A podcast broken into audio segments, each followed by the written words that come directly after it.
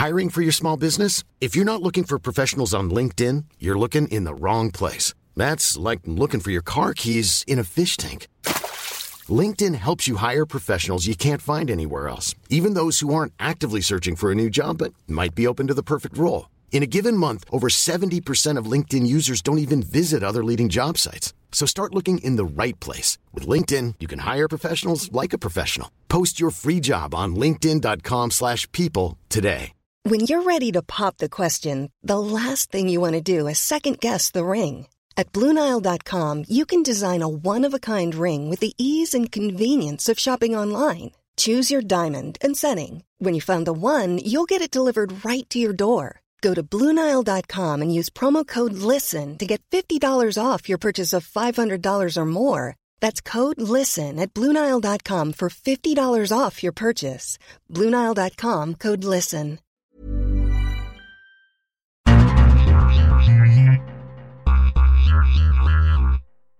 Welcome, everybody, to this edition of the World Soccer Talk podcast. I'm your host, Richard Farley. Thank you very much for joining us.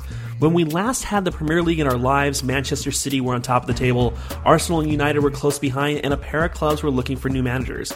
Now, after the ninth match day of the season, City is still on top. Arsenal and Manchester United are still on their heels, but two new bosses have made their debuts.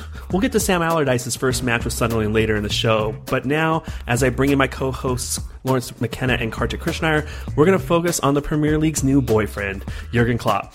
Liverpool hired the former Borussia Dortmund and Mainz boss over the break and saw him debut to a nil-nil draw at White Hart Lane. And Lawrence, although the result wasn't ideal, Klopp's fingerprints were all over his new team from the opening kickoff. Absolutely. Well, I mean, that was part of the interesting thing was that people were wondering how much work could he do in just a few days. And the fact was that people have been speaking all week about gegenpressing or gegenpressing um, and the impressive style with which Liverpool would play from that. And I think that excited a lot of people because people felt quite tired of what was going on with Brendan Rodgers.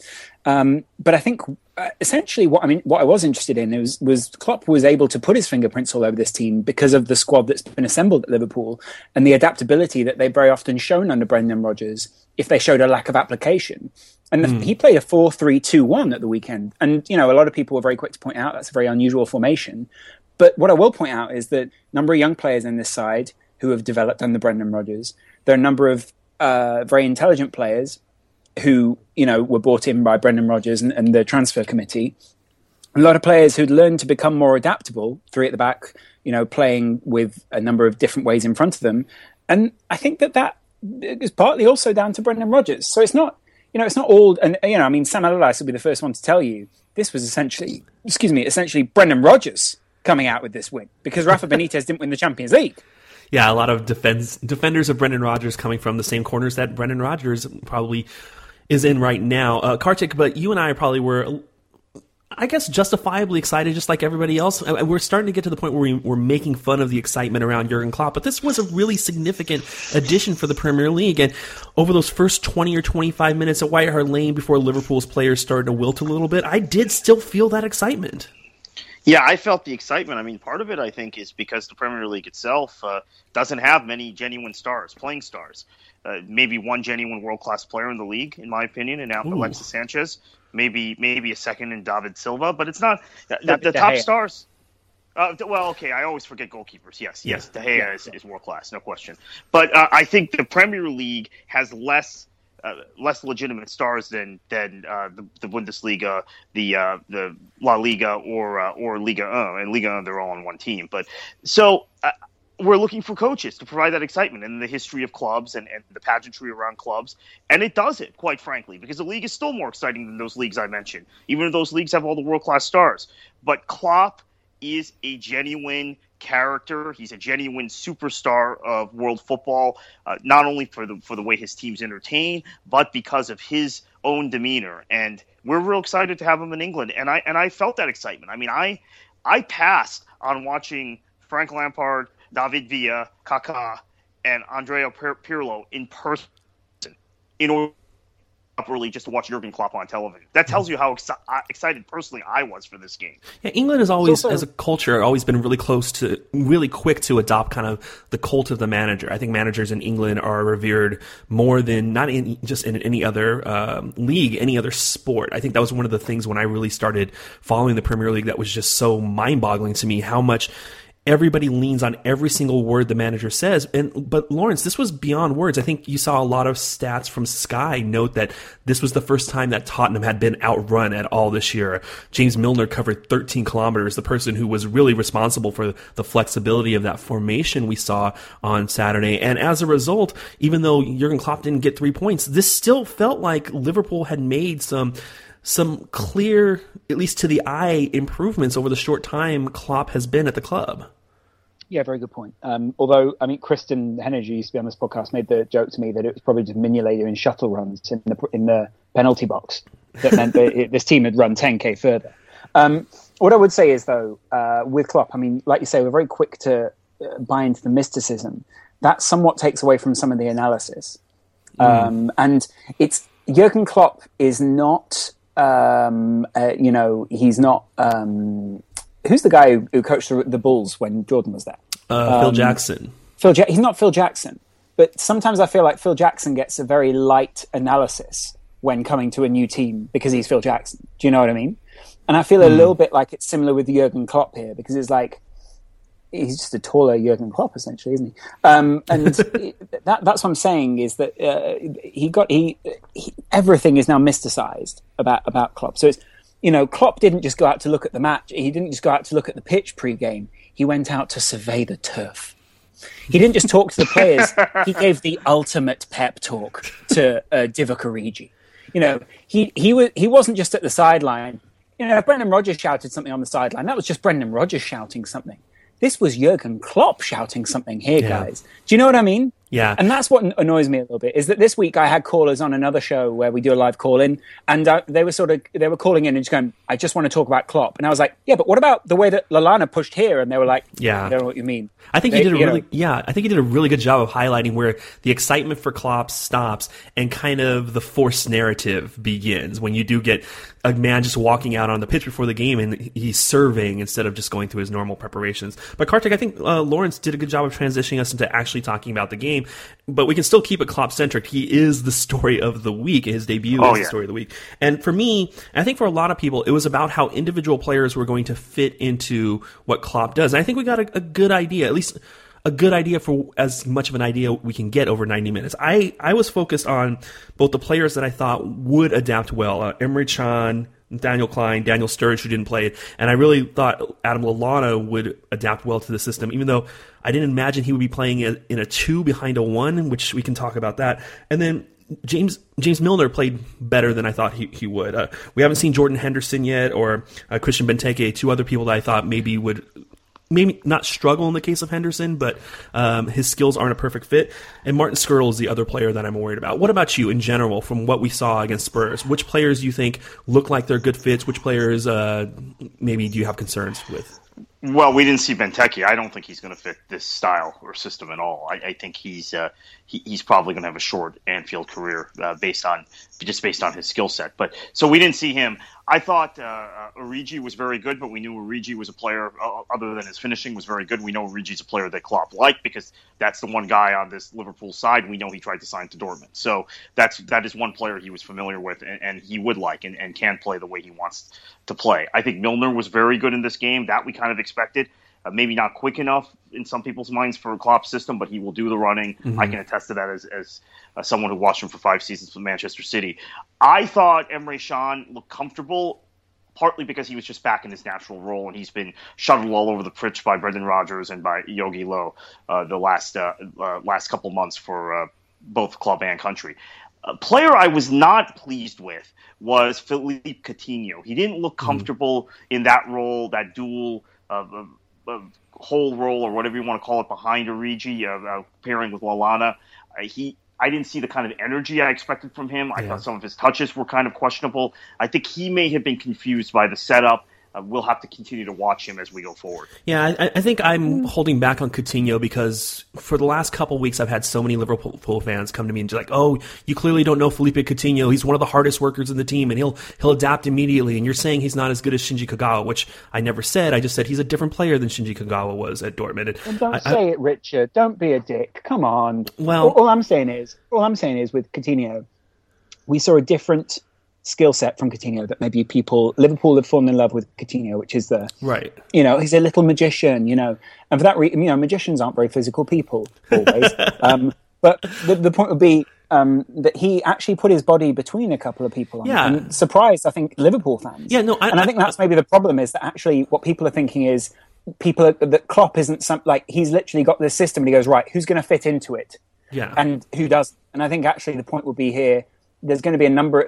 He, right. You know, this is somewhat of a halfway house of a game, which is why I'd imagine Spurs were disappointed because you know Liverpool were essentially ripe for the taking, having just a few days of tactics from a very, Maybe. you know, a very good coach. But still, the well, point no. would be there that Klopp is a good enough coach to recognise what he can play. No, and that's I, why they're I, playing. yeah, and I, I agree with you. I, that's why I'm holding back on Coutinho. I don't think he's Yeah, a, a, a great fit or a poor fit. I think he's just he's somebody that Klopp can help mold, and I think it is kind of to your point. I'm not, I don't think I'm arguing against. yeah, it, yeah. but, I think, know, but I think it is the way I kind of. I think it is kind of a wake up call because, as you alluded, Liverpool fans have come to cherish Philippe Coutinho because he's been a very good player for them. But it is kind of a, a reminder that the talent level at Liverpool is at a certain place right now, and there aren't any true world class players in that team. And as a result, you're not going to have people that are just going to naturally, like a fish to water, become spectacular. It's going to take a little bit of time, and maybe Coutinho will be a spectacular player after a little bit of time. I, I think that I- I- it's only 90 minutes so far. I do think that's a bit of a worry for Liverpool is that actually Liverpool have become a club who have gotten very used to a certain kind of mentality, and it's not the kind. It's not actually a very successful mentality in that sense. Um, and I think, especially in the nineties, um, I can't. It was Neil Atkinson from the Anfield Wrap who summed it up perfectly for me when I made a Liverpool documentary. He said, "Liverpool were conservative with a small c, and that applied to their business and sometimes what happened on the pitch. And it meant that um, very often they put all of their hope on young people who were good instead of everything else because they didn't know what else they could. Gra- there was nothing for them to grasp onto, and it seems as if Klopp has given them something else that they can maybe like a vine they can grasp onto now, which can take them away from that. Yeah. But it's very difficult to let go of the previous one. Yeah, but as you as you allude, it could be a positive. I, I want to before we um, go into our read of the results, I want to talk to you a little bit, Lawrence, because before Saturday's match, uh, and a couple of times, uh, e- even in speculating when Jurgen Klopp might come in, you had noted that Liverpool is not that far back of fourth place. And bringing somebody like Klopp in might be just what you need to take a, a pretty deep and reasonably talented squad and compete for that last Champions League spot. Has your view at all changed? It changes probably the wrong word. It is only 90 minutes, but how has your view been informed after that 90 minutes? Good question. Um, I, in, in terms of Klopp, it's it's probably stayed the same. In terms of the Liverpool team, I was very buoyed by the way that they reacted to what Klopp's done over the past week. Mm-hmm. I think you're right in the new boyfriend thing that there are there should always be skeptical questions asked, and I think my view as a football fan recently has been that a lot of people in Britain look to set football fans up directly against each other. Talksport goes, a United fan said this. Which Liverpool fan's going to call in and tell him he's a dick? Or, you know, and I think actually what I've realized more recently is a lot of football fans need to be standing shoulder to shoulder and sort of going, hold on, what's going on at your club here? Like, Liverpool fans need to be standing with Manchester United fans, and Liverpool fans shouldn't be defensive if someone's saying that's not good enough or this isn't very good. And so I think what needs to happen at Liverpool is that uh, they need to look at themselves in context of the Premier League and look. They probably are the f- maybe the fifth best team this season, uh, maybe the sixth best team behind Spurs because but Spurs then proven maybe they were not. So I think there's a lot of confidence, but within context of the league, look at the other results this weekend, and maybe you're seeing how far Liverpool are behind those guys. Well, Clark will take car- charge of his second game with Liverpool on Thursday when Russia's Rubin Kazan arrive at Anfield in Europa League. And just a small reminder Klopp's previous team, Borussia Dortmund, is in that competition, perhaps something to look forward to down the road. But on England shores, there were eight other matches this weekend. On Saturday at Stamford Bridge, Diego Costa scored once and caused a second half own goal. After a number of lineup changes, Jose Mourinho got Chelsea back into the win column with a 2 0 victory over visiting Aston Villa. At Selhurst Park, the first half dismissal of Dwight Gayle came good for West Ham late in the second half when goals by Manuel Lanzini and Dimitri Payet broke a 1 1 tie, giving the Hammers a 3 1 derby win over Crystal Palace. Manchester United gave one of their most impressive performances of the season, scoring three goals in the first 62 minutes at Goodison Park to take a 3 0 win over Everton. League leading Manchester City were without Sergio Aguero, David Silva, and Vincent Kompany, and still cruised to a 5 1 win over Bournemouth. Raheem Sterling had a first half hat trick at the Etihad. Southampton got goals from Jose Fonte and Virgil van Dijk to take a 2 0 lead into halftime at St. Mary's, but a second half brace from Jamie Vardy, the second goal coming in stoppage time, gave Leicester another comeback result, a 2 2 draw. Sam Allardyce's debut at, was the least watchable match of the weekend, with West Brom breaking through against the run of play in the second half to post a 1 0 win over Sunderland at the Hawthorns, and Arsenal outlasted a dogged hour from Watford, broke through with three goals in 12 minutes at Vicarage Road, posting a 3 0 win on the road. On Sunday, six shots on target, six goals for Newcastle, who got their first win of the season thanks to four goals for Georginio Wijnaldum. 6 2 was the final against Norwich at St. James's Park. As for the table, Manchester City has a two point lead over Arsenal and Manchester United. West Ham's win keeps them fourth, with Leicester and Crystal Palace close behind. Perhaps the more telling news is at the bottom of the table, though, where Newcastle climbed from 20th to 18th, now only two points from safety. Aston Villa is next with only four points from nine games, while Sunderland is the last winless team of the Premier League and at the bottom of the table. When we come back, we'll focus on the games at the Etihad, Vicarage Road, and Goodison Park. But right now, let's talk about our sponsor. You know, Rabble.tv has been our sponsor since I returned to the show. And Rabble.tv is actually a big part of this show's life. Uh, we have one person here who just this past week did two things with Rabble TV associated with World Soccer Talk. I think he did a couple of other things um, associated with his own site. Kartik, you called the U.S. Costa Rica game on Tuesday. You also did your Divers and Cheats show on Thursday. Um, you tend to have a pretty, pretty busy weekly life with Rabble.tv.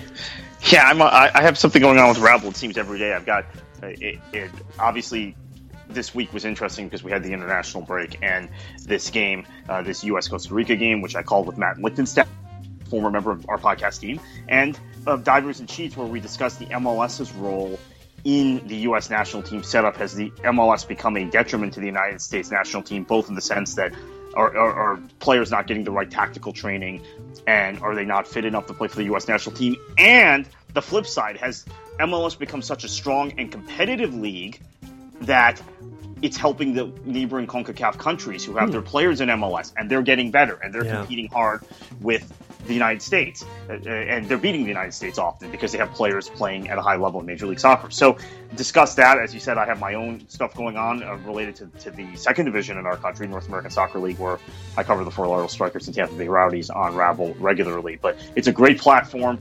And anytime you uh, want to call a game, if you don't like what Ray Hudson's doing uh, as we speak, as we're recording uh, on the Inter uh, Juve Derby, you could you could you could start a Rabble broadcast and do your own job. I know a lot of people don't like Ray Hudson, and in many cases, in these sorts of games, I would like to listen to someone on Rabble who knows the two clubs very well. So it'd be great. Well, Kartik, you're obviously making good use of Rabble.tv. If you follow Kartik on Twitter, you know exactly when he's going to uh, have an alternative broadcast or his actual show for you. But he's not the only one that's making use of the product. We have a number of people within the World Soccer Talk family that use Rabble.tv on a regular basis, which is why we're recommending the service to you. Now, what is it exactly? Rabble.tv is a place to listen to live match commentaries from real fans while games are being played, and it, the way it works is really simple. All you have to do is tune into your game, but then press the mute button on your television or in your browser, then head over to Rabble.tv to listen to soccer fans providing their own call. Or, better yet, you can create your own broadcast, call one of your team's games just by signing up for free and switching on your computer's microphone. You can listen to a broadcast on your desktop, through your iOS app, and now through your mobile browser.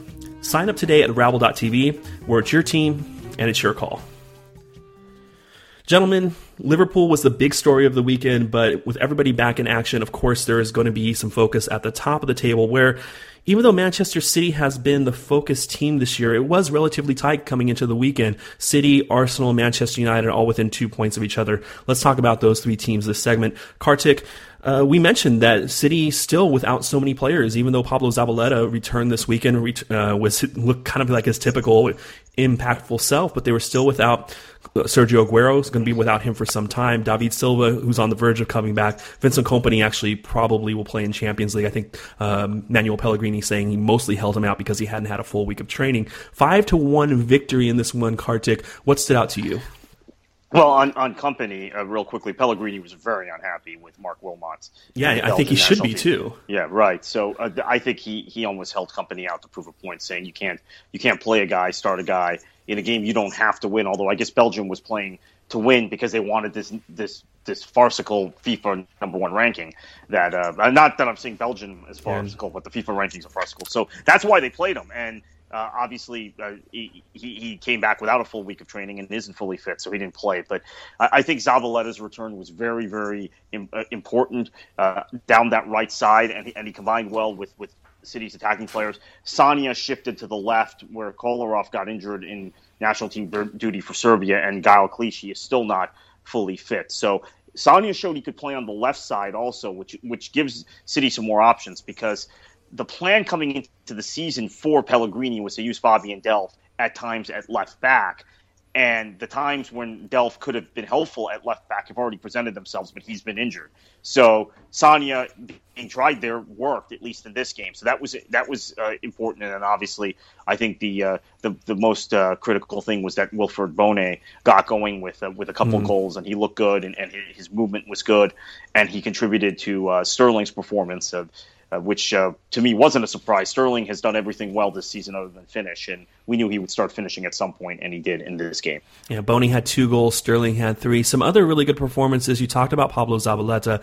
Jesus Navas had an embarrassing moment before halftime, which eventually turned into Raheem Sterling goal, but he and Zabaleta did some good things down the right side. Kevin De Bruyne had a really nice strike. That can I can I just jump in for a minute? Yeah. I, this is this is a shout out to all the City fans who were listening. Okay, you guys, you guys have some strange expectation for Jesus Navas, and I see so much critique, criticism of him on Twitter, and I never see any praise for the things he does. And he is an important player in this side. And if Manchester City are going to win the title, I'm sorry, this is kind of a moment of personal privilege. You guys are going to have to back off the guy and just appreciate what he does and what he brings and how, when things aren't going well often in matches, he's the guy that can run at defenders, draw corners, draw set piece opportunities, and he has an important role to play. So just because he's a terrible finisher doesn't mean he doesn't belong in this side. Mm. Sorry. It's okay. I just felt like I had to say that. Lawrence, let's bring you in. Let's get some perspective from you on this because the one thing that it, um... I hate who's Jesus Navas. I'll say that, guys. well, yeah, I don't think it's really safe to have that opinion right now. Uh, the one thing that really, the one thing that really dawned on me when I was watching this game is that in the Premier League this year, maybe it's because of the parity of the league, we really don't see very many dominant performances from teams. Even when Arsenal went to Leicester a couple weeks ago, one five two, it was more of a surge that came throughout the game. It wasn't kind of an end to end dominance. And in this one, even though Bournemouth started brightly and had some moments where City's defense looked um, Mangala influence, let's just call it that. Uh, I this was a rare dominant. This is a team that looks like a champion performance, at least in my eyes. Yeah, but I guess City are the only team that have really put in that performance so far this season. Um, yeah, I, can't I, think of I can't think of another one. I, I, bring this up because we're going to talk about this a little bit with Manchester United later, who had a very bright start at Goodison. But even in that one, Manchester United came out at halftime, couldn't maintain the momentum. City, we've seen this four or five times this year, and pretty much when their squad is healthy, and they didn't have a very healthy squad this weekend, they have been the only team that's really looked like a champion so far to me. I'd love to put that down to the tactical diversity of the league. Uh, but maybe I might put it down to the tactical. It's not not ineptitude, the tactical experimentation that a lot of managers possibly go through because mm. I, I, think a lot of people don't quite know how to match their teams up against all these different sides. A few years ago, you could pretty much have gone, are they going to play 4 5 1? Yeah, they're going to play 4 5 1. Will it look more like a 4 3 3 when they're attacking? At times. and that would have been the Premier League in a nutshell. And if someone played two up top, people would have said, what's Tony Pulis doing? Um, and now that's not the case anymore. And I think it leads to more interesting results like this. Uh, it makes it harder to dominate the game, like you say.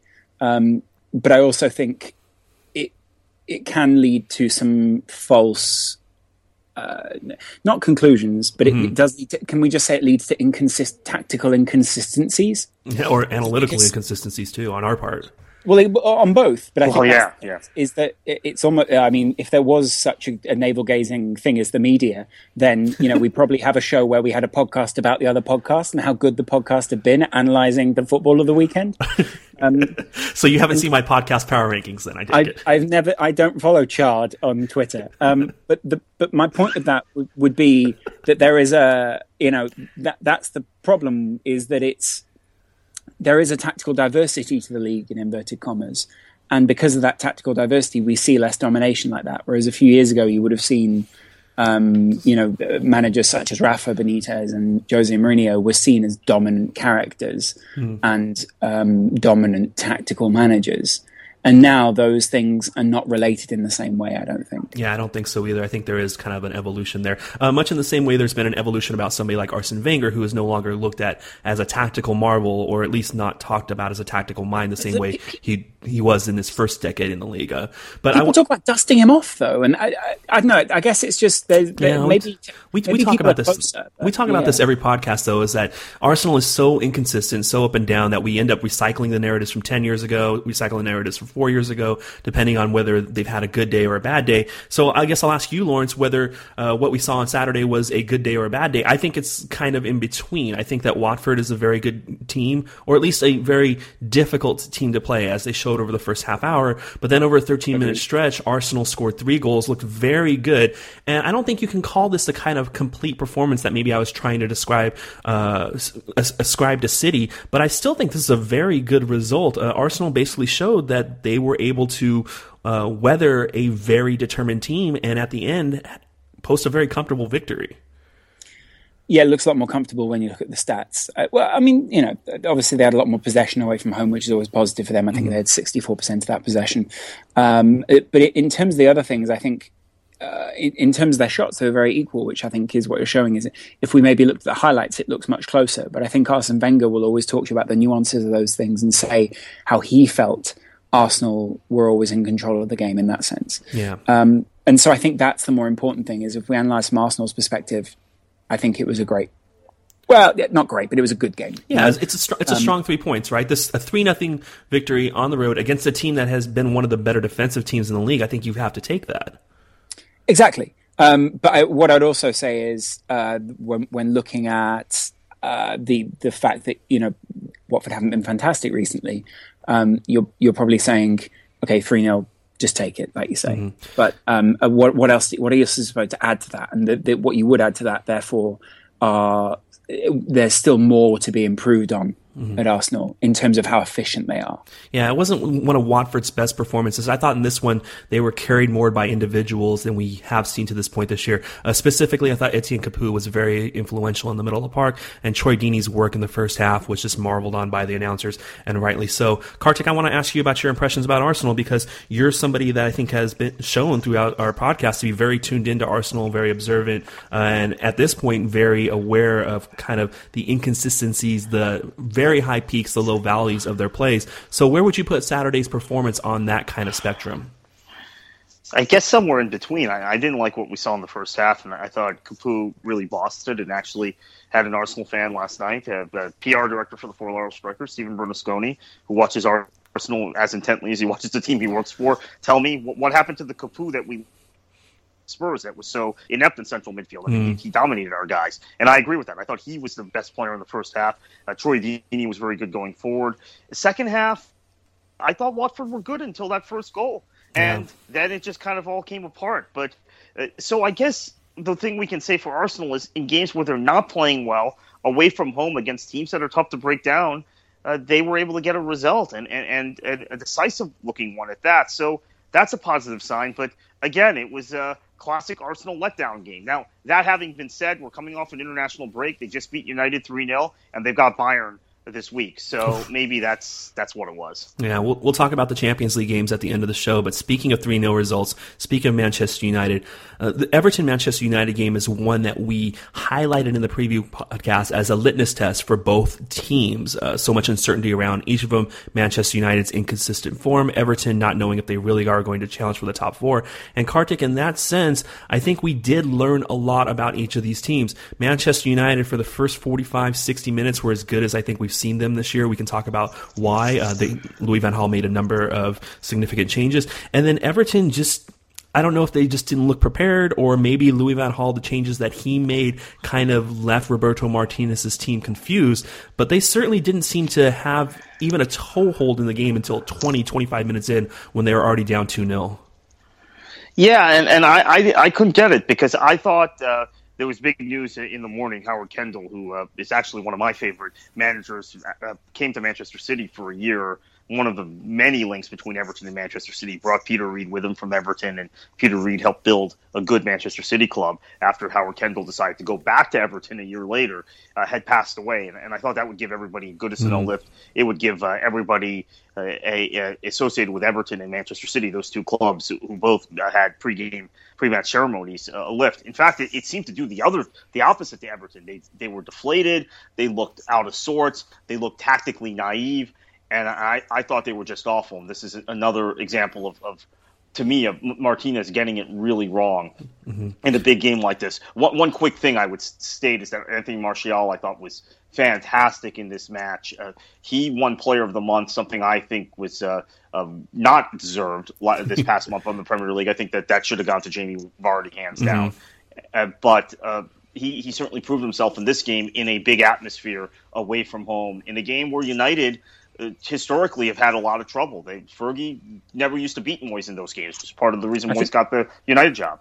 It was three, wasn't it? Three seasons in a row there where they didn't do very well. There was a long time where United hadn't mm-hmm. done very well, yeah. and then even more. I think I actually spoke to a United fan today, and he said um, it the atmosphere at Goodison seemed similar to the time when at Old Trafford they were remembering the Busby Babes. Um, uh, oh, so that was a know, game against Man City. I remember that well, and that was pre-takeover Manchester City, and we went into yes. Old Trafford and beat them badly. Yes, because it exactly. was a subdued kind of somber day. Mm. He said Johnny got a goal right off the bat, and it, exactly. It done. And he said he remembered it felt a very similar vibe to that, and it was one of the very few times I've actually thought a Manchester United fan looked sympathetic. But um, it was it was a, a, an interesting thing to hear that he would he would go as far as to say that because it was uh, I, I, think you know it looked essentially you were right in what you were saying is that it looked as if Everton let themselves down. And that's one thing I definitely put across Merseyside right now is that there's worries um, about the tactical adaptability of their managers maybe. Yeah it, um, it seemed like that as much uh, as we were concerned that Van Gaal had gotten it wrong at the Emirates. It seemed like he very much got it right in this one. He moved Rooney up to the striker position, pushed Martial out wide. He moved Ander Herrera into the starting lineup. He was very influential, his energy in the middle of the park, above Schneiderlin and Schweinsteiger uh, in deeper midfield roles. Juan Mata pinching in very narrowly. A lot of times they were outnumbering Everton 4 5 2 in midfield as Ross Barkley, still very young, seemed to not be able to adapt and find a way to influence the game. Uh, Lawrence, we kind of alluded to Manchester United's play when we were talking about uh, Manchester City, the dominance they had over the whole game. You know, throughout the first 30, maybe even 45 minutes of this one, I looked at this Manchester United team and said, whew, this now looks like a team that could challenge for a title. Maybe, uh, maybe I was overreacting to that small window, but for me, this was as impressive as, as we've seen Manchester United this year. Yeah, uh, I think in, in, relative terms, it, it certainly was. Um, it, I think they got the midfield shape right, like you say but I also feel like they were allowed that midfield, mm. um, that midfield dominance. Yeah. There's um, only so um, much uh, Barry McCarthy can do when they're just so outnumbered. Well, exactly, and I, I like I, I, I, one thing I am interested in from both of you guys is the best positions to play the likes of Barkley, and also then the best positions to play the likes of Rooney as well. Mm. Because there was an interesting conversation this week on ITV, which is a rare thing to say in England. Um, but they said, uh, "Where does Barkley play best?" You know, is he a Totti number 10? Is he a Baggio number 10? Is he a, mm. you know, is he a, a Wayne Rooney number 10? Yeah, I actually have no idea. You know, there was the middle of this week, Roberto Martinez making the case to the public that Barkley needs to be a all-time starter. But Kartik, to me, this match showed that Barkley, even though he was more influential in the second half, can still be taken advantage of, and that he he didn't have an influence in the game. He didn't make himself a factor in that first half.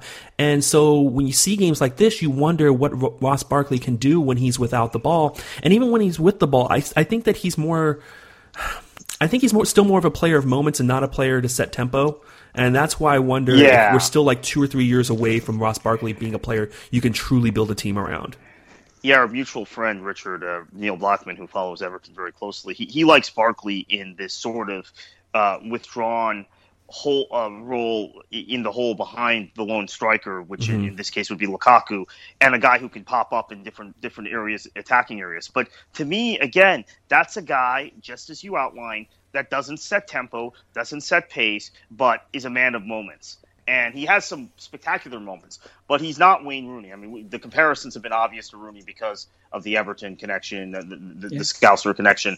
But he's not he's not that kind of player. He's not going to dictate tempo or pace or, or, or necessarily run at guys uh, from that kind of number 10 position. So he's a guy who needs good service, who needs he, who needs to make the right runs and find find the right spaces, or, or at times just pick up rebounds. Or if and if a, a winger cuts inside, we know Everton has a, a, a glut of wingers. Uh, it was Aaron Lennon who started in this game, which somewhat surprised me. But when that winger cuts inside, uh, Barkley can make a run off of the winger and get himself into space and, and, and, take a shot on goal. Those are the sorts of things he does well. But as far as being a guy who dictates the pace and tempo of a match, he's not there. And this leaves uh, the guys like McCarthy and uh, Besic when he's fit, Naismith. Gareth Barry, uh, Naismith. Yeah. Uh, it leaves them doing a whole lot more than they might uh, otherwise have to do. Yeah, and it but leaves that, them that, as that team that is so much better on the counter and not as a team that can go against teams that'll sit back and force you to break them down because they're left with really more reliant on players like Kone or these other players that we've seen step up and have moments, whereas Barkley's best moments have come on the counter. Lawrence, I cut you off. Go ahead. Well, I, I, I keep trying to cut you off. Um, sorry. I, I think the, the, that's part of this generation of footballers is that actually they're I, you know they're not stuck between two two generations, but hmm. the emphasis is so much on the system um, and you know the fact that they have to play into that. And I don't think that's always to the player's detriment. I think it's when they understand that, then that very often becomes one of their greatest um, things. Like we, you know, we look at Mesut Ozil, who set the record this weekend for the most assists in Europe, I think it was, and that was ahead of a number, another great number ten in Riquelme. And we're looking at a really dominant number 10 there against someone who's so constantly lamented for the fact that he floats in and out of games. Yeah so I think there's a lot to be said for what we see from Barkley and talk about him as a player of moments. And I can sense it in your voice when you say that. That isn't necessarily what you consider to be a positive for him or a positive mm. for the team, maybe. Yeah. But well, I think yeah. what we are stuck with, and I think maybe you're right to do that. I would probably feel the same way. But what what we are stuck with is a generation where, when things aren't quite clicking, then we we don't see a very strong performance from them at all. And I think sometimes that's a real problem in the Premier League mm. because it can lead to less entertainment and possibly a poorer match because of it. And I think a 3 0 game, whilst exciting for United fans, is probably a, a poorer match overall. Hmm.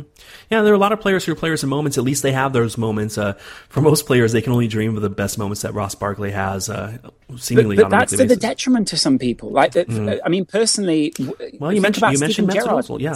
Yeah. Well, think about Steven Gerrard in this Liverpool team now. If a young Steven Gerrard was coming through in this Liverpool team, I wonder the difference yeah. in, in Steven Gerrard now. That's and you you think how many times would he trade the moments he had for the silverware that could have been if he was playing within a system which always benefited him? Mm. that's a very interesting dichotomy there. I hadn't really thought about it before.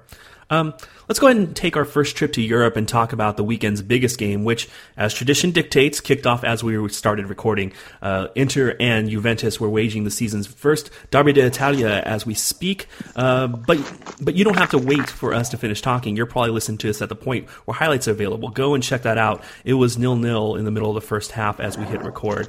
Elsewhere in Italy, though, Fiorentina was handed its second loss of the year with a 2 1 defeat at Napoli, a result that allowed Roma to move within a point of the top after their 3 1 win at Empoli on Saturday.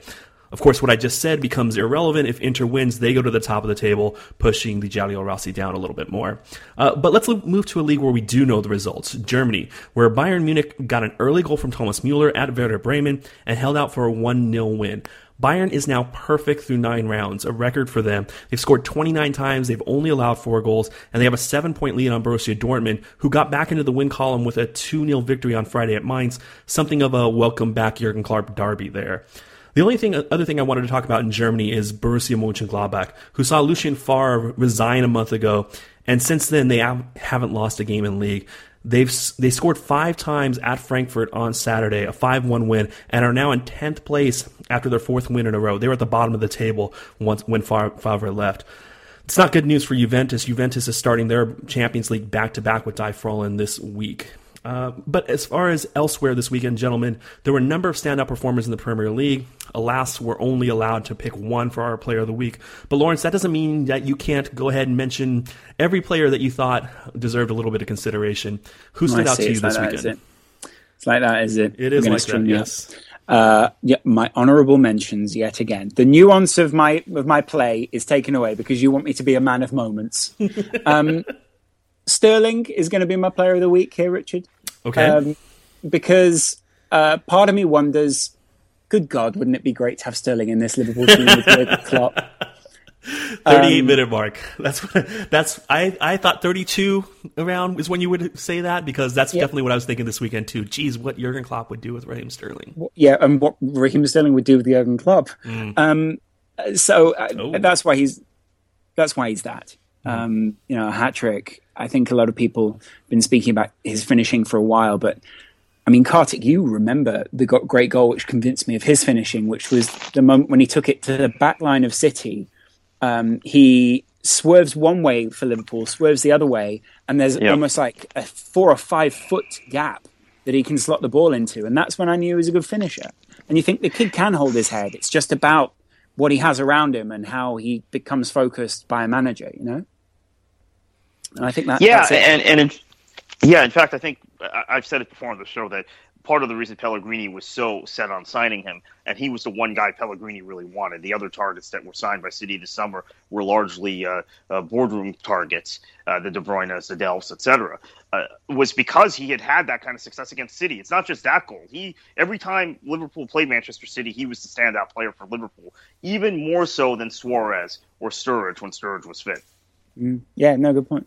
Although my, my other mentions are obviously uh, Can, Origi, Kane, and Berahino. Mm-hmm. Berahino, just because um, I love how people have so quickly forgotten all the, the farcical stuff that happened not long ago.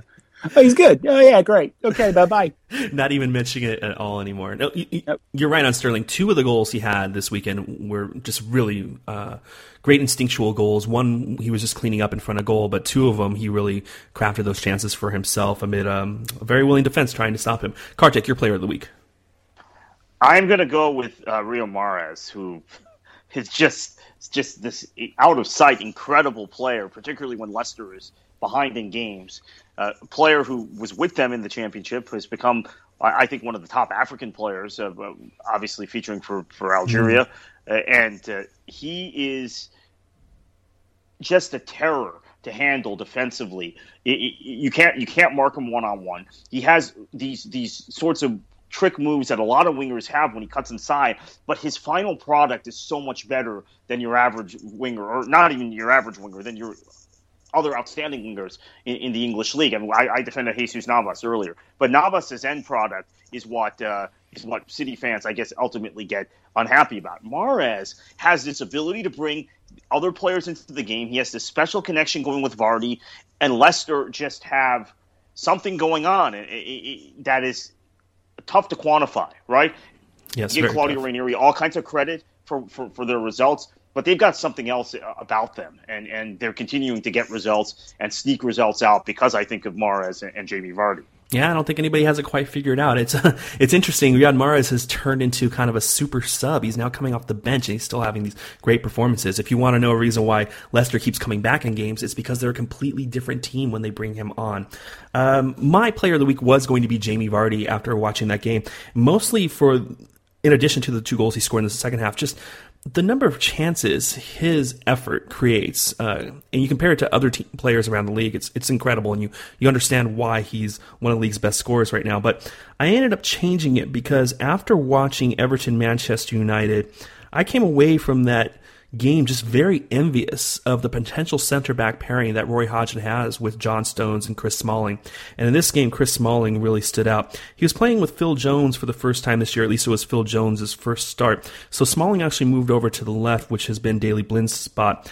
Uh, and he was his typical, I don't want to say typical because it's not like Chris Smalling has been so dominant for so long that we can say it's typical, but he was always the person making the last play to the point you're watching the game and you're saying, Everton's not going to score. Chris Smalling is always there. I thought it was just a really good performance. And on a weekend where there were a lot of goals, there are always a lot of goals in the Premier League, and uh, not a lot of central defenders stood out. I gave the nod to Chris Smalling on this one.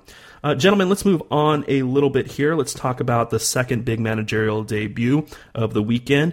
Uh, I think there was a lot of optimism around Sam Allardyce's debut with Sunderland. They certainly came out and played well at the beginning at the Hawthorns, but a second half goal means that Sam Allardyce is the latest Sunderland manager to lose his debut ahead of a Tyne Wear derby. Uh, Kartik, you are a big, uh, I don't want to say a big Sam apologist. You're not an apologist at all. You're just you're apt to point out that this person is somebody that does get results and probably gets derided a little bit too much. It was definitely a, a mixed bag this weekend, and I think that he's going to be a little remiss for not getting a point out of his debut. What do you mean yeah, he? Sort of... Sorry, what? That's ridiculous, Richard. He didn't do anything this weekend. well, it, it, it, was a it was a difficult uh, place to start, right? Playing against uh, West Brom, but at the Hawthorns in, in, in, a, venue where Tony Pulis is, is good at locking down the game. But I thought there were some, some bizarre calls. And quite frankly, I, I was surprised by Big Sam going with Borini and going with Danny Graham uh, at, at, points in this game and, and, really putting a lot on those two guys who have not uh, produced at all. Uh, in, in, the Premier League in, in, quite some time. Borini last produced when he got Sunderland out of trouble under Gus Poyet uh, when he was on loan from Liverpool two seasons ago. Danny Graham hasn't produced since he was at Swansea. He's another one of those players who, once he left Swansea, uh, his form dropped off. So the long there's a long list of those players. So I was surprised by that. Uh, positive for American fans. DeAndre Yedlin played 90 minutes and looked very good.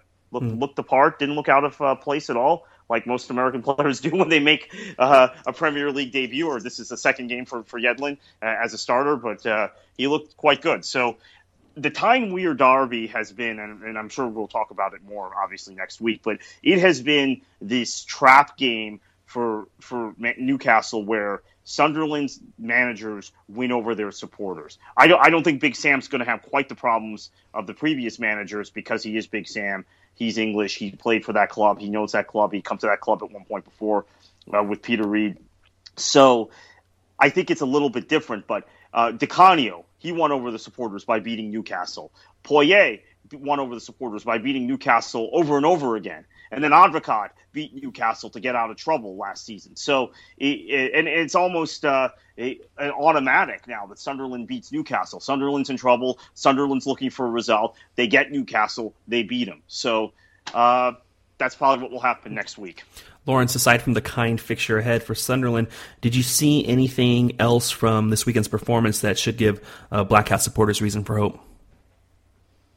honestly, I think the thing that I uh, gives them most hope is the way that they played their last game under Advocaat, hmm. um, and the fact that the players changed so quickly. Um, I'm really interested in, in Sam Allardyce's lexicon. One minute he says they, what he'll do is he'll say they didn't create anything. Mm. And then he'll say, but we defended well. and suddenly you see a lot of w- the way that Sam Allardyce conducts himself out on uh, out in the press. Don't know if it's it's uh, indicative of the man, but I think it definitely uh, says something about the way that he considers himself at Sunderland, the way he considers his role at Sunderland. Mm. Um, I think the positives that can probably be taken away for them is that they they do have options. They have I mean, bringing on Jermaine Defoe when things aren't working is maybe not the, the way best way to go, but it is a way to go. Um, you'd say the same with Graham and the same with Johnson. You, uh, but like I say, the last game that I saw with Advocaat and the way that the players played is probably the biggest boost for them mm-hmm. because of, of, of the fact that they were just so much better and unfortunate actually to lose that game. You alluded to that last game under Advocaat, two uh, two goal lead early against West Ham, then a red card uh, two goals come back for West Ham, ended up splitting uh, points there. West Ham, another game this weekend, two late goals, uh, this time at Selhurst Park, Lawrence. Uh, just a game that was ruined by an early, I don't want to say unfortunate red card because Dwight Gayle's red card was deserved, but certainly an absent minded red card and one that uh, capped a very active 20 minutes for Dwight Gayle and uh, ultimately probably cost his team at least one, maybe even three points. Yeah, I think a lot of people w- would agree with you. I spoke to someone who was there for the match, and they said up until that point, it actually felt like a very even game. It was a very um, exciting game, I thought, until that point. Yeah, even yeah, and and I think uh, you know what's uh, probably right to say for both sets of fans is that actually they're both very good judges of um, good footballers, and I think both of them are very complimentary about the other side. So a lot of West Ham fans saying how much they enjoyed Yannick Bolasie Zaha and the effort from Gayle until that point. Um, and then the point will be made the opposite way with how much people enjoyed Lanzini and Payet. Mm-hmm. Um, and I, I, think what's interesting is we spoke about it on a previous podcast, but maybe just Gayle wasn't the striker that they wanted in this game up front for Crystal Palace. Um, and for that reason, things had to change. But they, they really do lack a big man up there or someone that can battle a little bit more in a slightly different way. Um, and that's what they lacked in this match because genuinely, up until he got sent off, one all, and it could have gone either way. Um, and you know, I think Crystal Palace are going to be diff- disappointed for that reason because they want to be winning these kind of matches. Um, and it's the kind of thing where I, I, think, especially Alan Pardew, will be aware of what might creep into the players' minds and how he will be aware of a repeat of the things that happened at Newcastle for that same reason. Hmm. Kartik, West Ham sits fourth right now, and as Lawrence reminds us, we're still too early to be looking at that table as if it means anything. But I think the reason I bring that up is that West Ham is not performing like a team that should be lower. They they are performing like a team that, if they keep this up, are going to challenge for spots in Europe, maybe troublesome teams for that fourth spot, that last Champions League spot. But I get the feeling when we do our top fours here in a couple minutes, neither none of us are going to have West Ham in our end of the year top four. So my question to you is, what do we need to see from West Ham in order to get past this kind of early skeptical phase where we look at this as a good start to where we look at this as endemic of the team they actually are? Well, just keep getting these sorts of results and putting in these sorts of performances. The only points they've dropped away from home the entire season is uh, was of course that game that you mentioned uh, that Lawrence mentioned against Sunderland. They won at Arsenal. They won. They won at Anfield. They won at the Etihad. They've now won at Selhurst, which has be- become a very difficult place to play as well. Yeah. Where and so they're getting results. They just need to keep it going. This might be a good harbinger for next year because some people would argue that they're going to play 38 away matches next season with where their new home venue is. Mm. So uh, it's good that they're learning to play away from home because they're not going to have. Uh, I mean, I joke about that, but they're not going to have the sort of home uh, home turf advantage that that you have now at the Boleyn Ground at the Olympic Stadium. I think that's pretty obvious to just about everybody. So this is good that they're learning to get results away from home, and that will make them a better team at home next season when they don't have the natural advantage they have right now at Upton Park. Hmm. Uh, last match before we turn uh, back to Europe: Southampton two, Leicester two. Lawrence, this was definitely a tale of two halves. Leicester very poor on set pieces in the first half. Saw both Southampton central defenders score, and then Southampton just seemed to take their foot off the gas, gas around the hour mark. If there's one team in the league you don't want to do that with right now, it's Leicester. Two goals from Jamie Vardy, Riyad Mahrez coming on, helping change the game. Uh, I, I hate to throw this to you with kind of a, well, what did we learn from this? But is is there a point at which we learn why Leicester has become this team that almost needs to fall behind in order to get into gear? Uh, I, I, mean, uh, is it to some extent the underdog mentality with which you'd imagine that Ranieri's maybe working with the players? Um, from that reason, though, you maybe say, well, you know, why aren't they then battling from the very beginning if they feel like they're always behind? Mm. Um, I think it, it must be difficult to balance that because with the wins comes a change in mentality. Um, and you sort of think, well, how do you plan for players basically becoming more and more confident when actually originally, um, you know, you would have wondered what their league position would be. But then he says he's always planned to be up this season. So it was never about battling relegation, but it was also never about getting too high. So I, I wonder whether it's just about striking the right balance and actually that it swings one way and then swings the back. Um, mm. maybe that's a little bit too neat for what we're trying to describe because actually, some uh, Leicester don't like a very neat team at times. um, but what what I do find interesting about them is the players that are playing well um, under Ranieri have got some very similar qualities, but from different backgrounds. And so you see where Ranieri is good at working with certain kinds of player and certain kinds of mentalities. Um, and I think that's all built upon a very, I mean, look at that back line and how solid that has the potential to be. Um, and then look at also how quickly it was undone. What mm-hmm. you would say is that, that, look at the statistics in this match, and Southampton were dominated in terms of possession. They, you know, they only have forty three percent possession for a side that would expect to do better. They had less shots. Um, they had less corners. You know, they had less free kicks. All those kind of things. And you think they should be dominating these kind of games against a team like Leicester, but they didn't.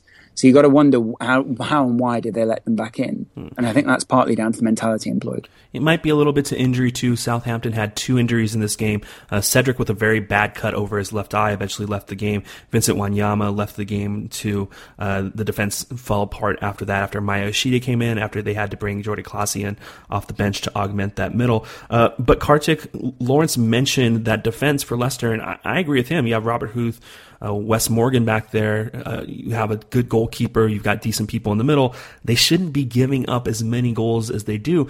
But it's not only that they're giving up goals as a function of kind of a give and take in their style of play.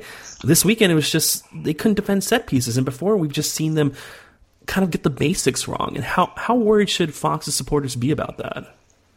Yeah, that's that's a good point. I mean, we keep focusing on these comebacks, or at least I do, and and Mahrez and Vardy and how good those guys are going forward, and, and Drinkwater when he supplements the attack, etc. But they uh, they are con- continuing to ship goals in kind of curious ways.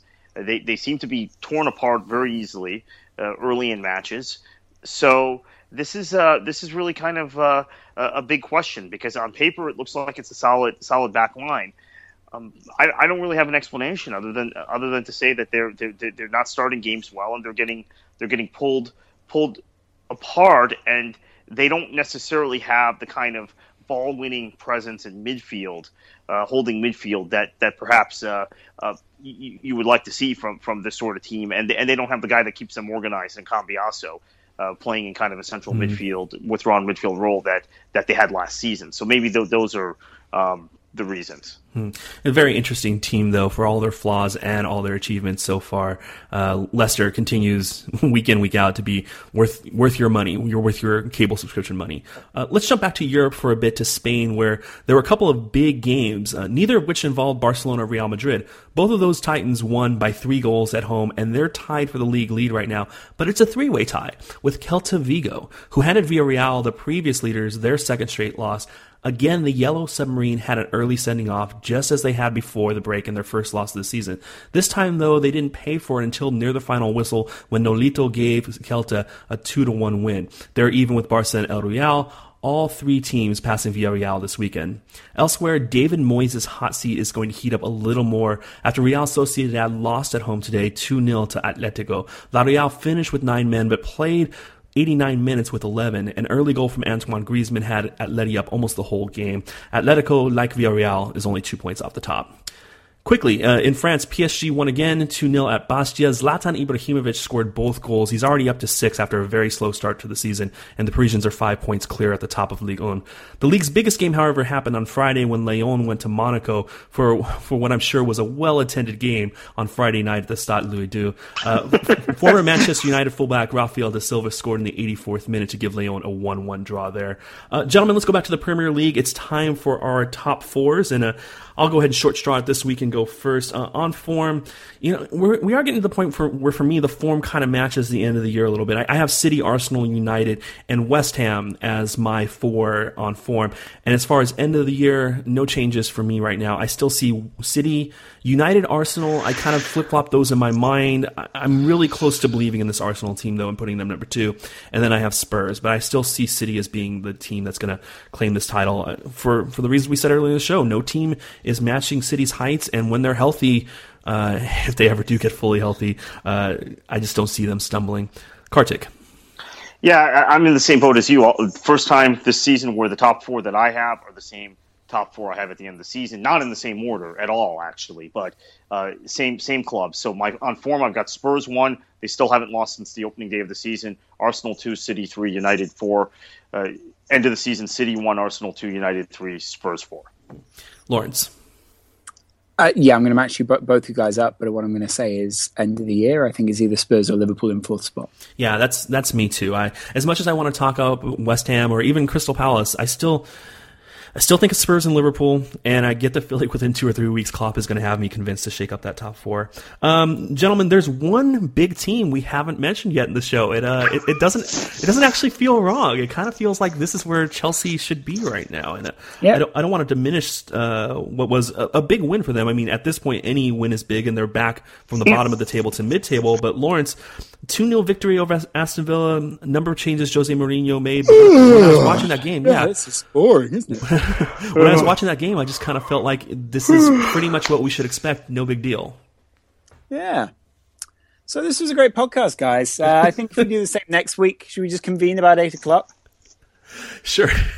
what's, your, what's your problem? I don't think there's much more to add, right, Richard? I no, they didn't. They didn't that. play well. No. Chelsea did not play well in this game. Villa, I thought, were the better team. Uh, Brad Guzan, an absolute howler uh, or, or, if you can call a, a bad clearance or his, a bad uh, his his, his month his monthly mistake. Yeah, his monthly mistake, and then uh, Costa, nice goal, but uh, the second half I thought Villa were the better team. Yeah. I, I, was actually kind of stunned how poorly Chelsea came out. I thought, okay, Mourinho says he has all the players behind him. Uh, maybe uh, maybe I was wrong. We're going to see a response, and they looked flat uh, at the bridge. And Villa, the team that is probably the worst team in the league at this point, looked I thought much better than they did for the 90 minutes. So uh, I'm unconvinced completely mm. by this, and and I think Mourinho is just running out the clock now on his own tenure. There are sort of there are sort of unusual things that go with this one. I've been reading the possession stats quite a lot this week. I don't know why. I just found them interesting. Villa have more possession than Chelsea, um, and more. Ooh, I didn't even realize that. Ooh, yeah, that that I knew. That I yeah. Um, and, and that's the that that's one of the interesting sides. But then, I mean, it is also that uh, then there have to be things that I think you should applaud. Um, Azpilicueta finally uh, in in the right berth for the side, mm-hmm. although that's probably enforced because of injury um, and other things. Uh, Zouma is obviously starting there, which I quite like. Baba Rahman, obviously, and then Loftus Cheek in midfield as well. Even though Loftus Cheek only played the 45, and Nemanja Matic came on and also had a reasonably comfortable performance. What you would say is the reason that this performance changed for Chelsea was down to the introduction of Hazard.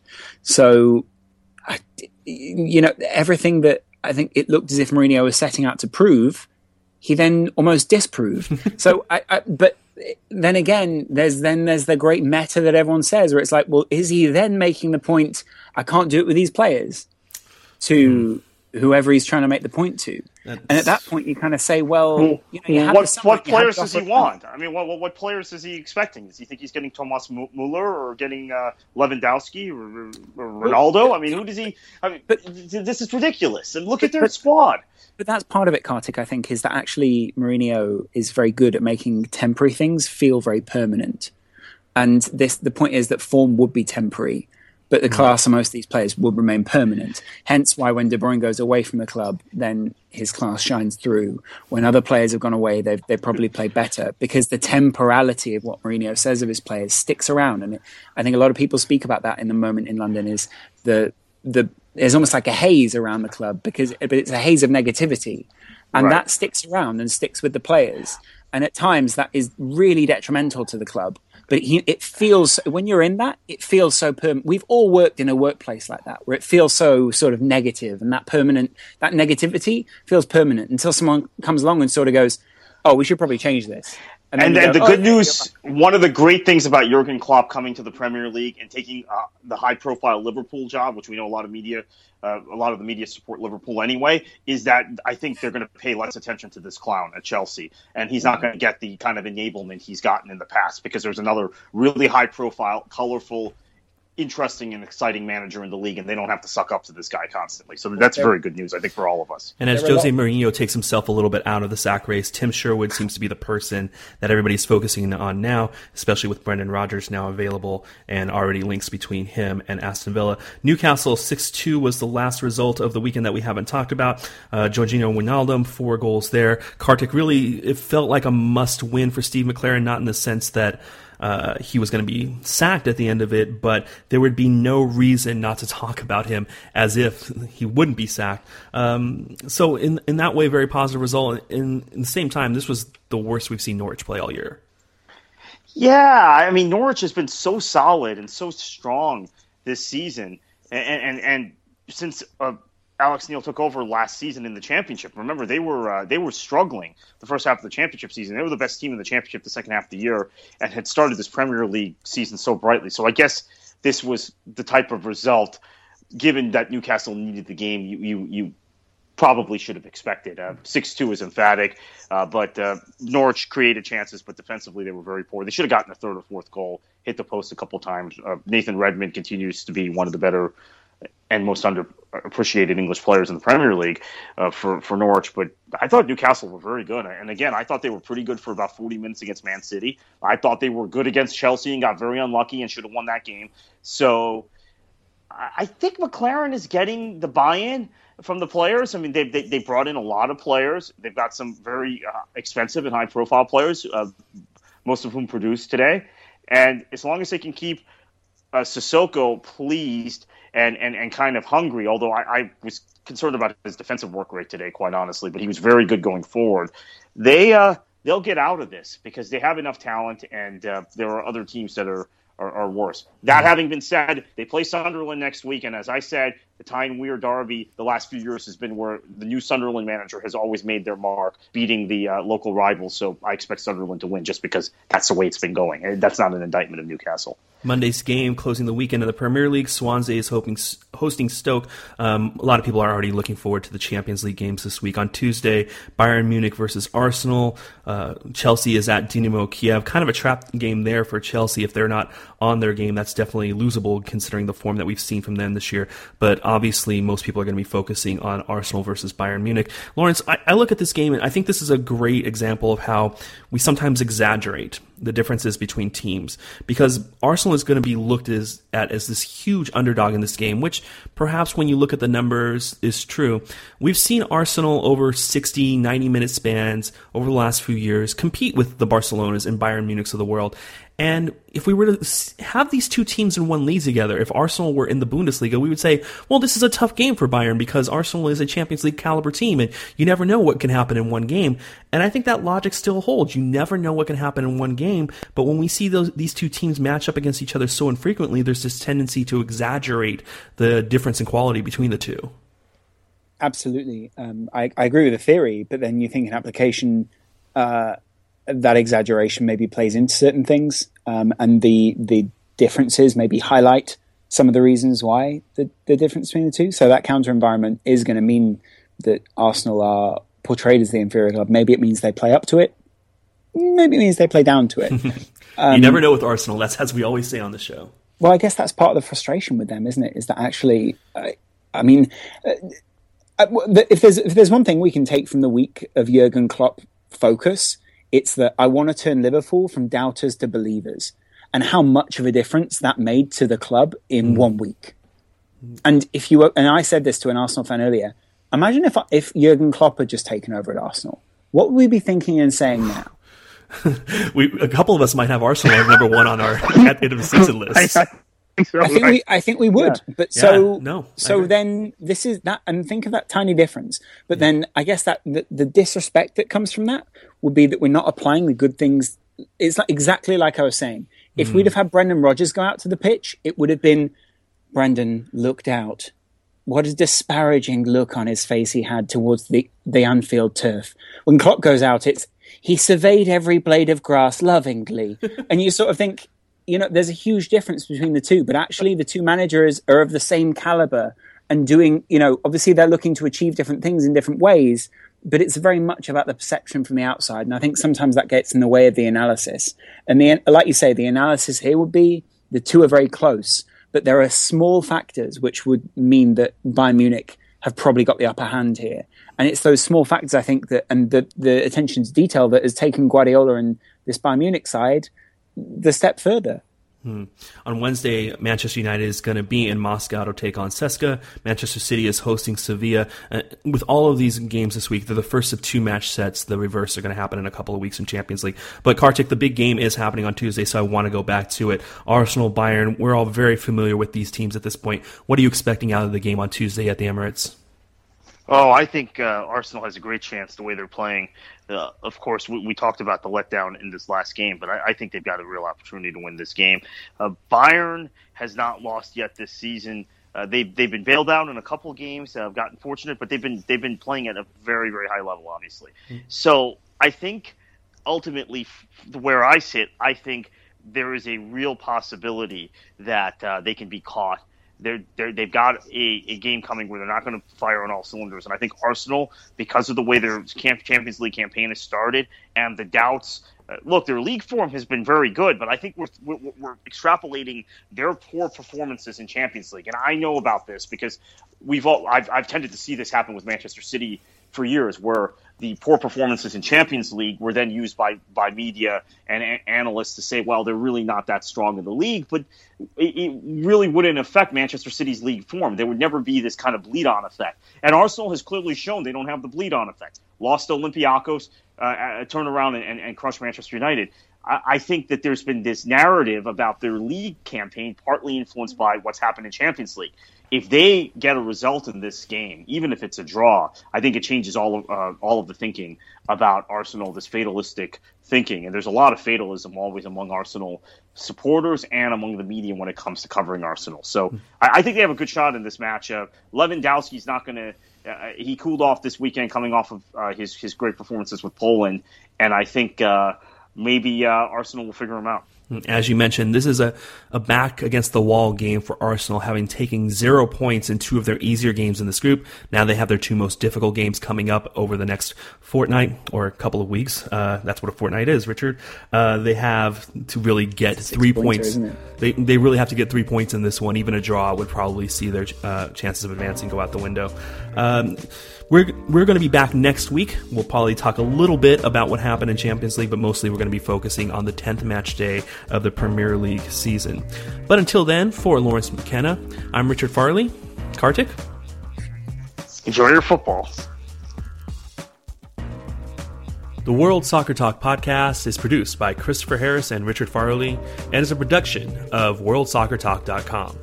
For more information on the show, Check us out at worldsoccertalk.com or subscribe through our iTunes feed.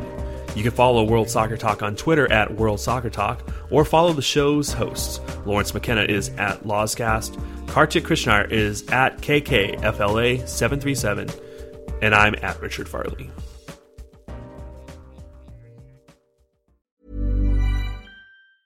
Hi, I'm Daniel, founder of Pretty Litter. Did you know cats tend to hide symptoms of sickness and pain? I learned this the hard way after losing my cat, Gingy. So I created Pretty Litter, a health monitoring litter that helps detect early signs of illness by changing colors, saving you money and potentially your cat's life. Pretty Litter is veterinarian developed, and it's the easiest way to keep tabs on your fur baby's health right at home. Go to prettylitter.com and use code ACAST for 20% off your first order and a free cat toy. Terms and conditions apply. See site for details.